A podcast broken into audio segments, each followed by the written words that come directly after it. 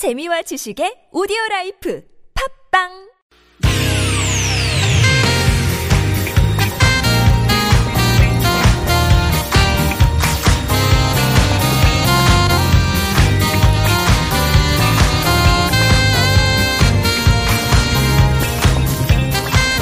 이유가 뭐지? 도대체 뭐 때문에? 세상만사 궁금한 이야기들을 꼼꼼하게 살펴봅니다. 최진봉의 왜?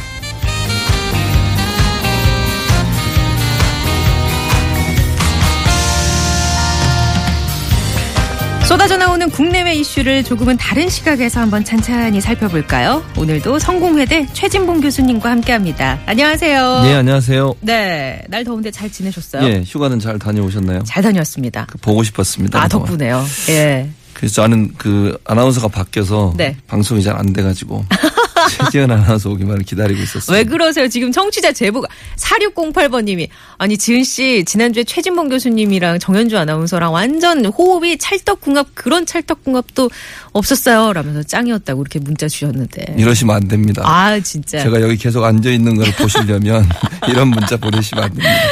아무튼 뭐 잘 지켜주셔서 감사하고요. 예. 네네. 오늘 앞에서 저희가 올림픽의 경제 효과에 대한 얘기를 좀 나눠보겠다라고 예. 미리 말씀을 드렸는데 그 리우 올림픽이 걱정했던 거랑은 다르게 좀 경제적으로 꽤 흑자를 낼 거다라는 뉴스를 접했어요. 근데 이게 나온 데가 어디냐를 봐야 돼요. 네. 이런 뉴스가 아? 보도된 데가 어디냐면 네네. 이게 그 어, 뉴스 통신 중에 그 브라질 국영 뉴스 통신사에서 보, 보도를 한 거고요. 네. 그 리우시 관광공사가 이제 뭐 자료를 제공하고 그래서 아. 이제 브라질 국가와 연관된 연구소에서 발표를 한 거기 때문에 예, 이제 예. 좀 긍정적으로 보도를 할 수밖에 없는 상황이에요. 음. 그러니까 이게 사실이다 이렇게 얘기하기 좀 힘들고요. 네. 사실은 이거 이것뿐만 아니라 이렇게 2조 원의 2조 원의 경제 효과가 있을 거라고 예상하는 보도뿐만 아니라 부정적인 보도도 많아요. 아 그래요. 예, 왜냐하면 브라질이 아- 아시는 것처럼 경제적으로 네. 엄청나게 어려운 상황이 지금 처해 있거든요. 예, 예. 그런 상황에서 이거 단기간에 경제적으로 불황이 찾아올 거다. 그게 음. 이제 브라질뿐만 아니라 월드컵 끝나고 나면 벨리 효과라는 게 있었어요. 벨리 효과? 네, 벨리 효과 이렇게 네. 골짜기라는 효과인데 네.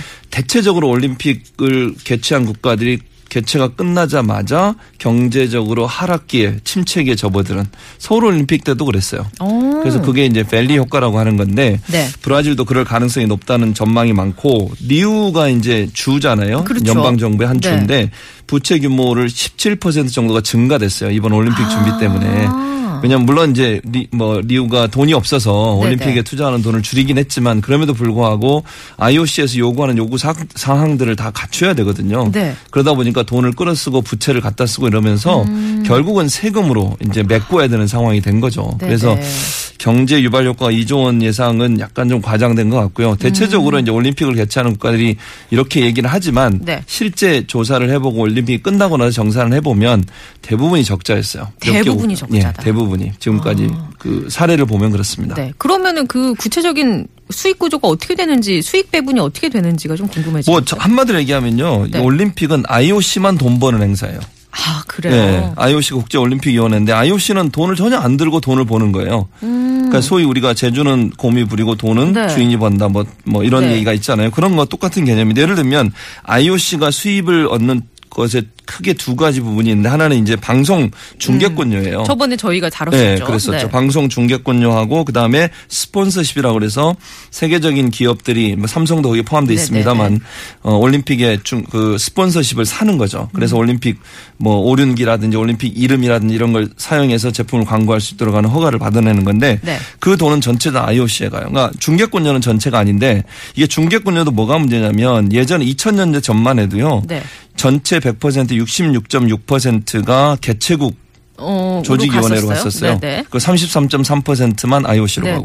근데 2000년대부터 이게 바뀌었어요. 아 그래요? 51%를 IOC가 가져가고 49%를 조직위원회가 가져가는 걸로. 어 그러면은 더 개최국으로서는 가져가는 손해를 본 거죠. 예. 적어지는 거죠. 그런데도 울며 겨자 먹기로 하는 거예요. 왜냐하면 개최를 해야 되는 거잖아요. 개최국은 IOC가 정권을 쥐고서 음. 네. 어느 나라에 개최국을 줄지를 결정하는 의사 결정의 권한이 있기 때문에 음. IOC가 요구하는 상을 들을 수밖에 없고 문제는 뭐냐면 이 TV 중계권자가 매년 약 80%씩 성장하고 있어요. 80% 예. 성장이요. 그리고 올림픽에서 경제 부분에서 가장 많은 돈을 버는 부분이 바로 TV. 중계권료예요. 어. 또한 가지 이제 개최국 이 받는 등은 뭐냐 그러면 네. 개최국들은 주로 이제 뭐 이런 거예요. 상품 권리. 예를 네. 들면 뭐 인형 같은 거 만들어서 로고가 그거 박혀 판매- 있는 예, 그런 그렇죠. 것들. 그런 거 그다음에 입장권료. 음. 그다음에 이제 그 지역 내 지역 내에서 어, 스폰서십을 받아요. 네. 그러니까 전 세계적으로 스폰서십을 받는 건 아니고 그런 거는 이제 지역에서 가져가는 건데 문제는 뭐냐면 그 중에 5%를 또 IOC한테 제공하도록 돼 있어요. 그래요. 그래서 결국은 이- 근데 문제는 뭐냐면 지역에 개최하는 국가는 그 돈이 전부 올림픽 그 개최하고 운영하는 돈에 들어가잖아요. 그렇죠. 근데 IOC는 들어갈 일이 없어요. 그러게요. 그 번 돈을 족족 그냥 쌓아놓는 거죠. 야, 아니 그러면 사실 우리가 인형이나 로고 박힌 그런 상품들을 팔고 입장권 팔아봤자 예. 사실 그 큰 경기장 지어야 되고 선수촌 지어야 되고 그렇죠. 그 막대한 그 지구촌 행사를 유지 관리하는데도 돈이 어마어마하게 들어가잖아요. 그게 그래서- 액수적으로 보면은 게임 자체가 게임이 안 되죠. 안 되는 그, 거네요. 예, 그래서 대부분 올림픽을 개최한 나라들은 적자였어요.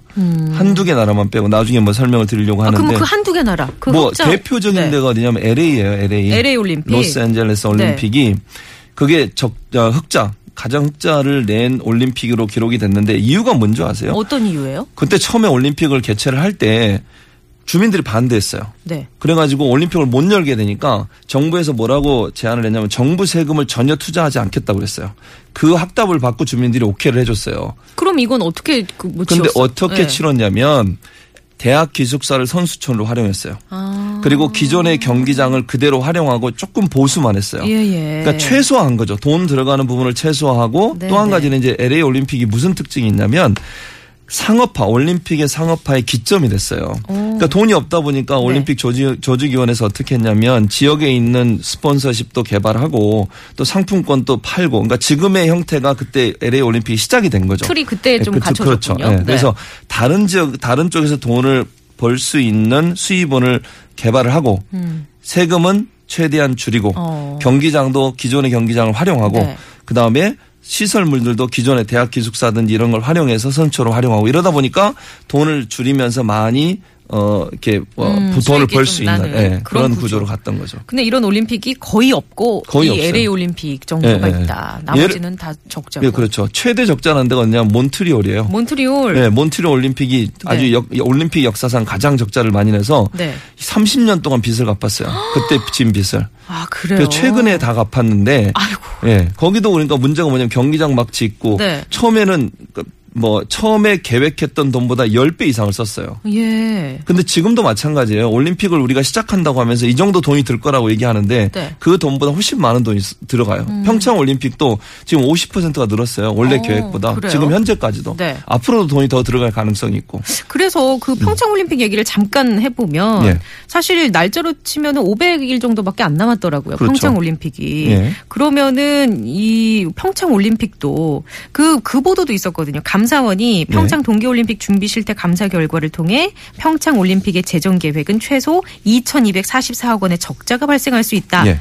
라는 지적을 했다고 하는데 이거 어떻게 해야 되는 거예요? 그러니까 이것도 지금 지적하신 것처럼 네. 감사원이 조사를 해보니까 안전에도 문제가 있었고 돈도 2,200억이 더 부족한 예. 그런 상황이라고 얘기를 했어요. 그게 왜냐하면 계산을 잘못한 거죠. 그리고 뭐 어. 들어갈 돈을 빼고 네. 안 들어가야 될 돈을 들어가는 것처럼 계산하고 이런 방법을 통해서 계획을 세우다 보니까 결국 주먹구구식으로 계획이 세워졌고 네. 지금 현재로서는 돈이 더 들어가야 되는 상황이 된 거고 또 문제는 이게 평창이든 강원도든 그 지역 사회에서 계속 부채가 늘어나고 있는 상황이에요. 왜냐하면 기반 시설을 지어야 되잖아요. 정부가 음. 그렇죠. 줄수 있는 돈은 정해져 있고 네. 물론 지금 또 어, 올림픽 조직위원회에서 정부에 더 많은 돈을 좀 달라고 요구하고 있 지만 국민들 정세를 생각하지 않을 수는 없거든요. 음. 그렇죠. 런 여러 가지 조서들 또 한 가지는 이제 문제가 뭐냐면 지금 횡결이라는 곳에 개폐회식 장을 지어요. 네. 3만 5천 명 들어가는 경기장이거든요. 그 나중에 어떻게 해요? 그러니까 횡결이에 4천 명 살아요.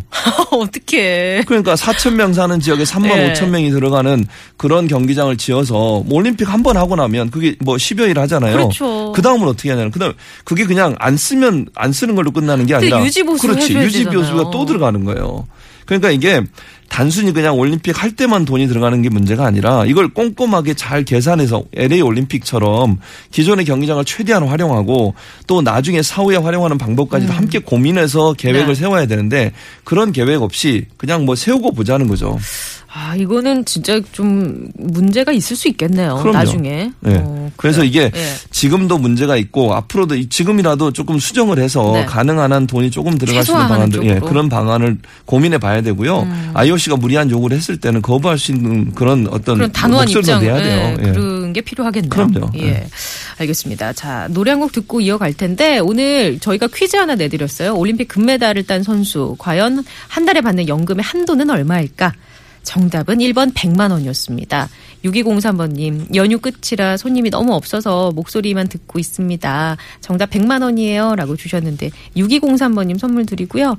4300번님도 값진 메달 따는데 너무 적은 건 아닌가요? 폐막까지 우리 선수들 화이팅 하세요. 라고 주셨는데, 아니 근데 아까 네. 이쁜 목소리만 듣고 있어요. 근데 그냥 목소리 읽으셨어요. 아, 민망해서. 또 제가 이런 거를 좋아하긴 하는데 제 입으로 말씀드리기가 너무 민망해서. 아, 그걸 꼭 집어주시니까 너무 좋네요. 그러니까요. 제가 이런 역할을 합니다 여기서. 그래서 살아남는 거죠. 예, 아, 정말 감사합니다. 6203번님과 4300번님께 선물 드리고요. 그, 리오 올림픽을 대표하는 노래 중에 한 곡 골랐습니다. 브라질. 그, 보사노바 리듬을 대중화시킨 브라질의 대표적인 작곡가 안토니오 카를로스 조빔이 만든 노래를 오늘은 이광조 씨가 부른 버전으로 한번 들어보시죠.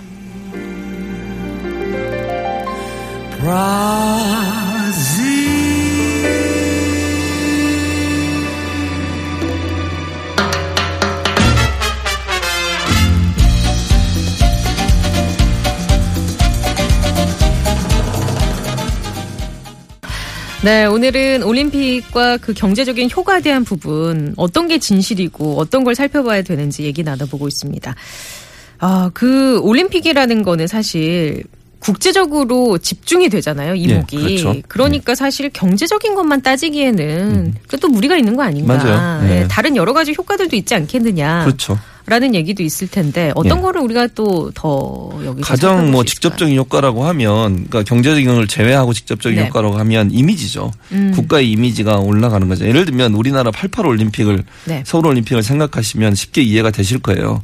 물론 이제 젊은 친구들은 모를 수 있지만 예전에 서 우리나라 하면 세계적으로 알려지지 않았거든요. 뭐 분단 국가 정도 그렇죠. 그 남한과 정도로. 북한이 예, 대치하고 맞습니다. 있는 네. 그런데 올림픽을 겪으면 올림픽을 치르고 나면서 우리나라의 인지도가 많이 올라갔어요. 음. 왜냐하면 올림픽을 열면 전 세계의 언론사들이 와서 자국의 그 나라의 문화든 그 나라의 경기 모습이든 뭐 지역이든 소개하고 방송을 내보내잖아요. 네. 그게 그 나라의 이미지를 엄청나게 올려주는 그런 요소가 되기 때문에 올림픽이 갖고 있는 효과가 단순히 경제적인 부분만을 따질 수는 없어요. 단순히. 음. 그래서 올림픽을 하려고 하는 이유도 대체적으로 그런 이유 때문에 하는 경우들이 많아요. 특히 어, 그래요? 예, 개발도상 국가들은 음. 올림픽을 계기로 해서 그리고 이제 뭐 또 이런 경우도 있죠. 정치적으로나 경제적으로 위험에 처해 있거나 어려움에 처해 있는 상황을 극복하고 뭐 타개하려는 하나의 방법으로. 그러니까 뭔가 좀 이렇게 하나로 모이게 하는 그렇죠. 힘을. 네, 국민들의 그런 그렇죠. 어떤 뭐 올림픽은 아니지만 우리나라 월드컵 같은 경우도 그런 그렇죠. 케이스예요. 예, 예. 그래서 국민의힘 하나로 뭐 월드컵 하다 보면 또 국민들이 하나로 뭉칠 수 있는 계기가 되고 이제 도쿄 올림픽도 사실은 음. 네. 아베 총리가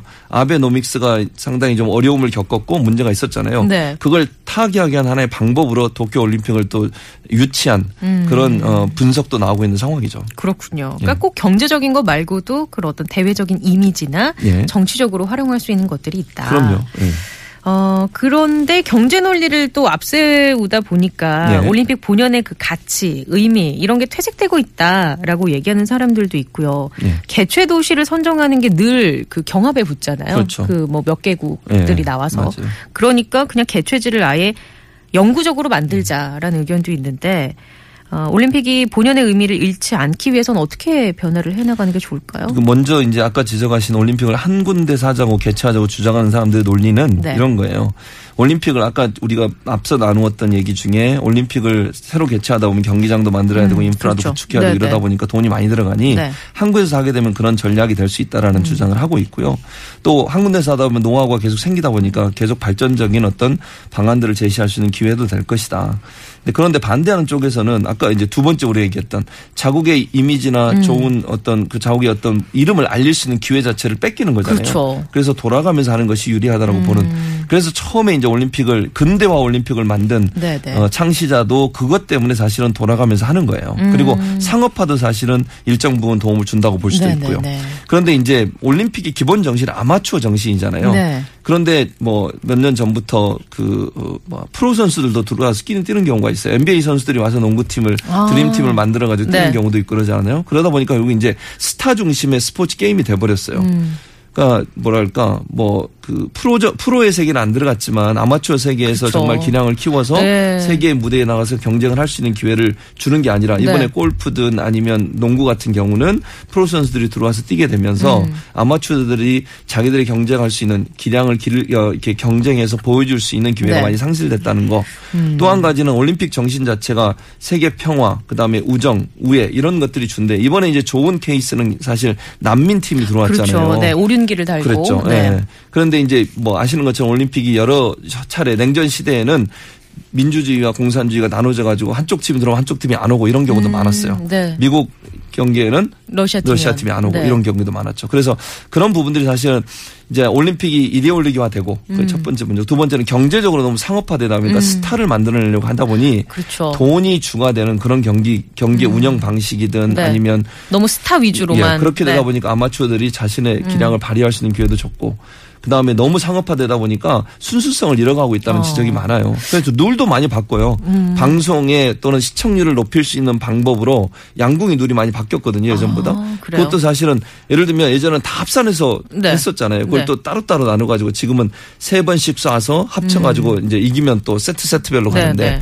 그런 것도 사실은 이제 물론 좋게 얘기하면 시청자들의 어떤 흥미를 끌 수 있는 방법이기도 하지만 그거 자체가 운동의 기본적인 어떤 스포츠의 기본적인 개념보다는 음. 돈에 의해서 스포츠의 경기 방식도 바뀌는 네. 그런 이제 쩐의 전쟁이 됐다고 볼 수 있겠죠. 그렇군요. 아, 이렇게 말씀 나눠보니까요. IOC로 가셔야 될 것 같네요. 제가 가면 개혁을 하도록 하겠습니다. 아니, 워낙 또 전문가처럼 말씀을 진짜 잘해주셔가지고 쏙 빠져서 듣다 보니까 시간이 벌써 다 갔습니다. 그러니까요. 늘려야 돼요. 시간을 늘 제가 말씀을 아, 드리지만. 그러게요. 참 아쉽네요. 예, 어떻게 김성원 선생님 뒤에 기다리고 계시는데. 그렇군요. 알겠습니다. 자, 오늘 얘기는 이쯤에서 마무리하도록 하고요. 다음 주에 또 뵙도록 할게요. 예, 고맙습니다. 알겠습니다. 감사합니다.